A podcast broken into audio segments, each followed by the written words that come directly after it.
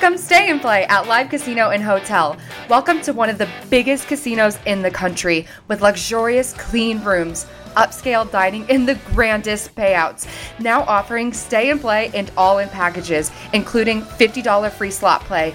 VIP parking, VIP casino access, and more. Book now at livecasino.com or call 443 445 2929 at Arundel Mills. Must be 21. Please play responsibly. For help, visit mdgambling.org or call 1 800 Gambler.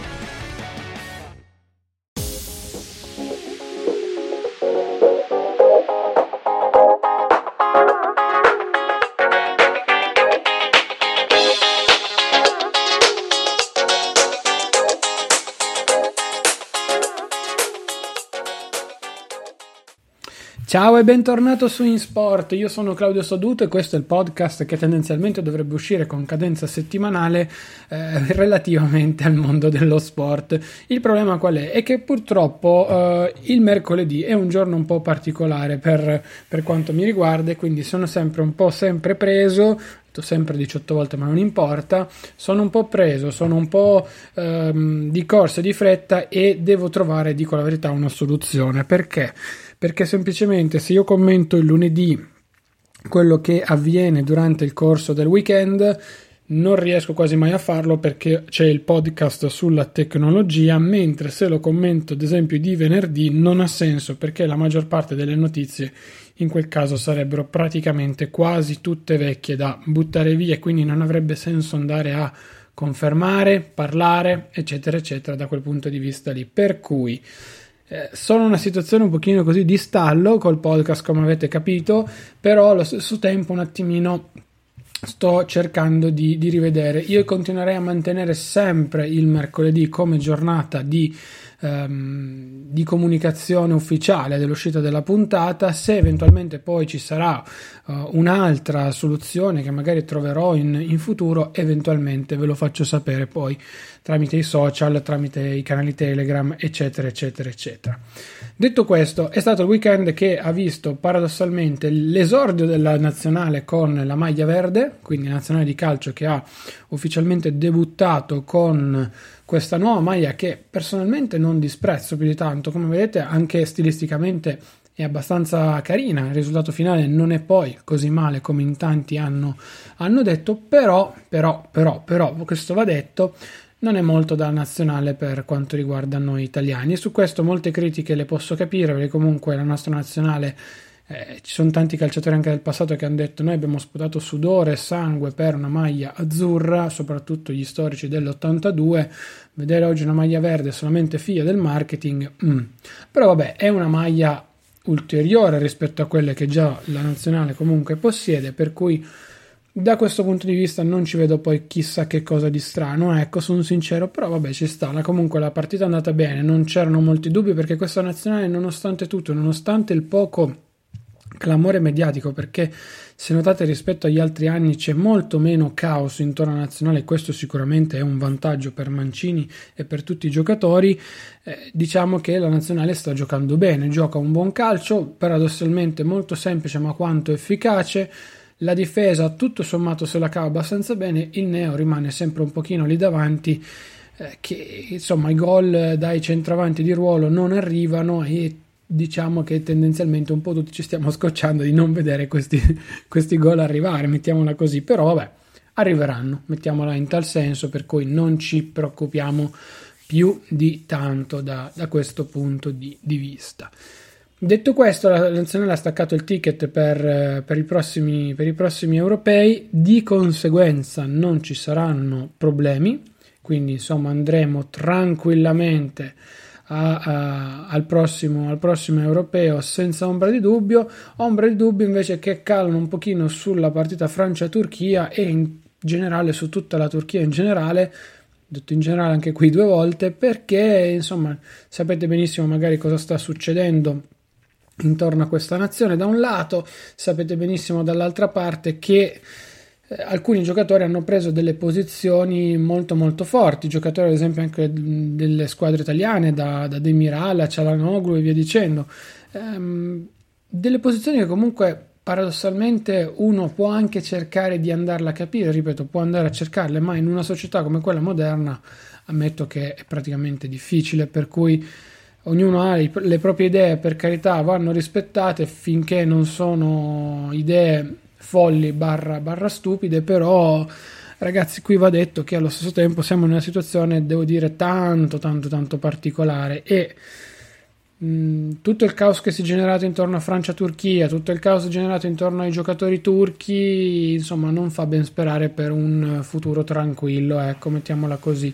Vediamo se le società inizieranno a intervenire e non diciamo punire i giocatori, ma oltre a prendere anche le distanze, magari un attimino dirgli almeno a livello eh, estetico, mettiamola così, di non esprimere le proprie opinioni, poi uno le tiene come quando vuole e poi per il resto, per il resto vedremo, chi lo sa. Non... È un grande punto di domanda, senza ombra di dubbio.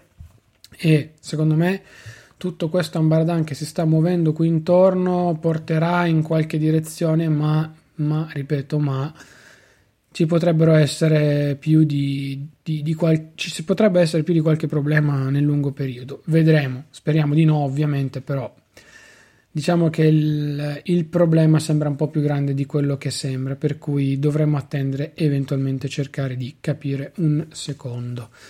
Detto questo, cambiamo totalmente, passiamo alla parte motori perché comunque per il resto il campionato lo sappiamo si è fermato, non sto qui a commentare le vecchie giornate perché non ha senso, per cui andiamo oltre e parliamo dell'Arachiri Ferrari un'altra volta. Se, se, l'anno scorso, se non erro, adesso non vorrei dire una cavolata, ma non riesco a prenderlo sotto mano. Avevamo fatto la puntata chiamata proprio così: Arachiri Ferrari perché successo un patatrack di nuovo in, in Giappone. Al netto del tifone che paradossalmente aveva spinto la macchina rossa a ottenere poi una fi- una prima fila doppia con tutte e due le macchine lì davanti poi i piloti hanno deciso di staccare completamente il cervello in partenza e via.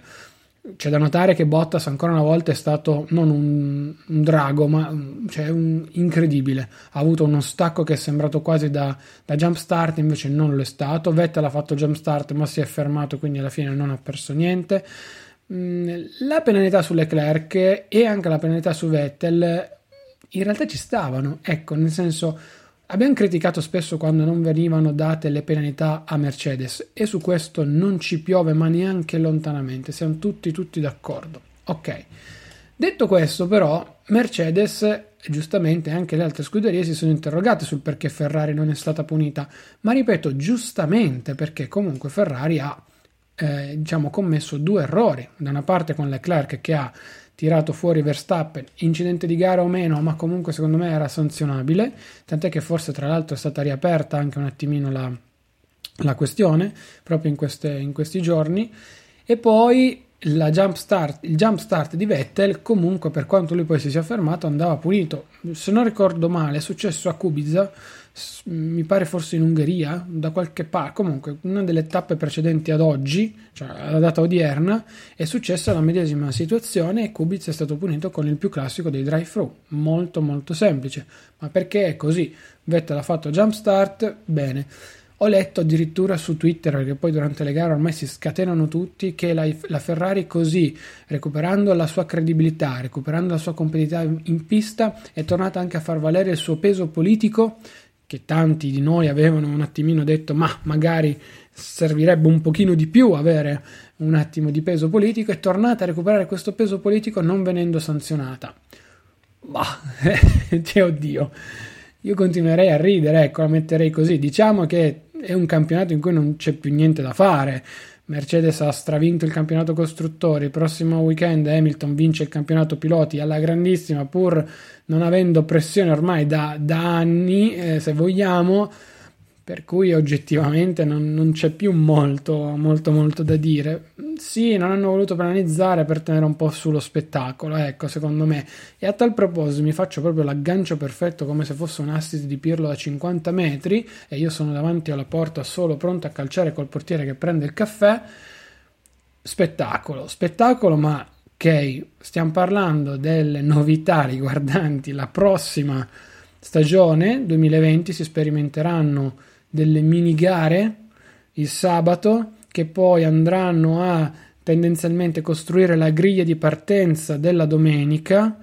I punteggi comunque verranno assegnati, momentaneamente potrebbero essere tre al Paul Ricard a Spa e non mi ricordo il terzo, il terzo Gran Premio dove potrebbe essere, ma stiamo scherzando, cioè vogliono completamente snaturare uno sport che ha tra le qualifiche e la gara il suo momento sacro, se vogliamo, chiamiamolo così. Io ripeto, va benissimo tutto quello che vogliamo, va benissimo lo spettacolo, va benissimo che stanno capitando delle stagioni sempre più noiose, ma paradossalmente è quasi meglio una situazione che vada nel, nell'ottica di una stagione 2021 con delle componenti, diciamo, um, standard per tutte le macchine, budget cap, eccetera, eccetera. Forse è quella la soluzione per avere lo spettacolo. È vero che la Formula 1 è innovazione, è vero che la Formula 1 è sperimentare, è vero che la Formula 1 è potere e soldi. Però non veder vincere la McLaren, non veder vincere una macchina motorizzata Mercedes perché non può vincere, paradossalmente, stesso discorso per una macchina motorizzata Ferrari, è un po' noioso dopo un po', ecco, mettiamola così. L'unica che si è un po' presa le distanze è la Red Bull con la Honda, però abbiamo visto qual è la situazione ancora momentanea, tanto da non fargli vincere tutti i Gran Premi o essere sempre lì lì a giocarsi tutte le posizioni, a fare un po' la comparsa come ha fatto un po' Ferrari nel corso di questi ultimi due o tre anni, molto molto semplicemente. Per cui, detto questo, speriamo in un'ottica di un, delle macchine o di un budget cap più come abbiamo detto prima, standard e meno invasivo. E poi ne parliamo un attimino meglio sulla questione dei mini GP che non hanno senso. Abbiamo visto cosa è successo a Spa con tutto il caos in, in Formula 2. Non stiamo qui a ricommentare ulteriormente perché non ha senso. Poi immaginate i piloti più lenti della griglia messi davanti con i piloti più veloci dietro. Ve li immaginate, come ha detto il buon, il buon Andrea, in, in, privato quando parlavamo su Twitter. Ve l'immaginate Kubica paradossalmente il prossimo anno, comunque l'ultimo della griglia a Orouge nelle prime due o tre curve, che cacchio di casino viene fuori? Cioè, la sicurezza c'è scritto Motorsport is dangerous sui pass, ma qua mi sa che si sta un attimino andando un po' fuori dalle, dalle righe. Ecco, vabbè, comunque, detto questo. Direi che alla fin fine abbiamo commentato perché le notizie erano poche, però era giusto farlo dopo qualche settimana di pausa involontaria. Ripeto, cercheremo di mantenere il mercoledì perché alla fin fine, dai, ci può stare, ci, ci, può essere la Champions di mezzo. Commentiamo il Gran Premio anche se in ritardo, ma non importa, vediamo. Non sto qui a commentare la Superbike perché anche lì è stato un pochino al limite del paradossale con la gara in Argentina, non c'è più niente da assegnare neppure in questo caso, però, però anzi mi commento una cosa, il passaggio di Sam Lowe's in, scusate, di, del fratello di Sam Lowe's, adesso ho un vuoto totale del, ah no, non, non, mi ricordo esattamente il nome in questo momento, va bene.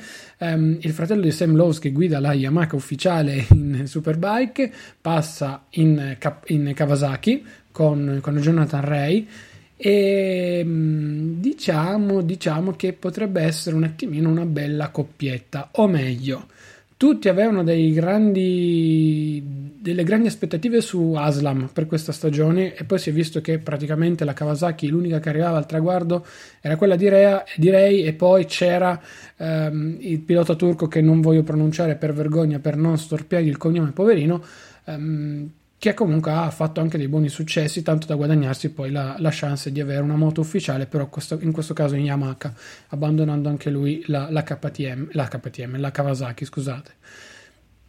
Detto questo, su Aslam, boh, mm, un pilota che forse un pochino si è ritrovato in un ambiente di nuovo un po' più grande di lui, non lo sappiamo, ecco, però la sfida con Lowe's in, in, in Kawasaki secondo me potrà essere interessante perché eh, Real, Real, abbiamo visto con la Honda si aveva ottenuto dei buoni risultati, ma era classificato come quel, quel, pilota sempre un po' lì a metà che non sapevi se poteva esplodere, non esplodere, vincere qualche gara in più, qualche gara in meno. Poi ha trovato questo mezzo fantastico con cui ha vinto tutti i suoi titoli di fila. E diciamo che secondo me, se anche Alex Lowe's, ecco il nome mi è venuto in mente ora, se si, almeno mi pare sia Alex Lowe's, ma non andiamo oltre, sorvoliamo se lui riuscirà a trovare la sua quadra anche con questa Kawasaki, diciamo che Kawasaki si potrebbe ritrovare un bel dream team non da poco, sempre che poi Rea voglia continuare, mantenere ancora Kawasaki nel 2021, eccetera, eccetera, eccetera. Ecco, vedremo.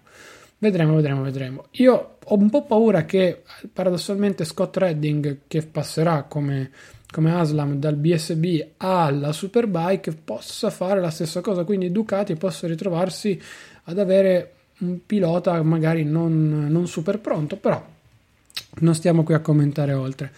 Detto questo, io vi saluto, vi ringrazio, vi rilascio la pagina di supporto qui sotto in descrizione, mi raccomando andatela a visitare o cercate claudiosoluto.com slash supporto, ci sono tutti i metodi, il più facile probabilmente è quello tramite Amazon, acquistando i, i prodotti che vi linko sul canale Telegram in offerta oppure, oppure partendo da uno di quei link e acquistando poi quello che vi pare. Sia chiaro, voi non spendete un centesimo di più, è Amazon che fornisce a me nello specifico qualche centesimo dei suoi guadagni, quindi sono loro che si tolgono un una parte dei, dei propri guadagni, non, non, siete voi che pagate niente di più, tranquilli, tranquilli davvero.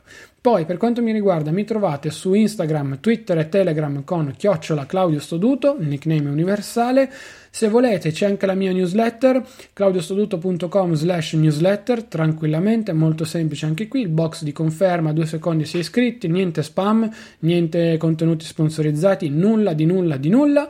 E poi cos'altro? C'è il mio canale Telegram, cercate il rompiscatole, anche lì niente spam, niente di niente, solamente ogni, ogni tot un po' di notizie, quando ho un po' di tempo libero ve le condivido tranquillamente o parlo un pochino più in maniera diretta con voi.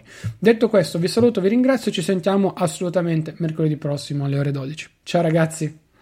The available AKG 36 speaker sound system in the Cadillac Escalade provides 360 degree sound, so you hear studio sound on the road. The 2021 Cadillac Escalade never stop arriving. The in-dash OLED display in the Cadillac Escalade has 38 total diagonal inches of color display. So why do we give it a curve too? I guess you could say we like to bend the rules. The 2021 Cadillac Escalade never stop arriving.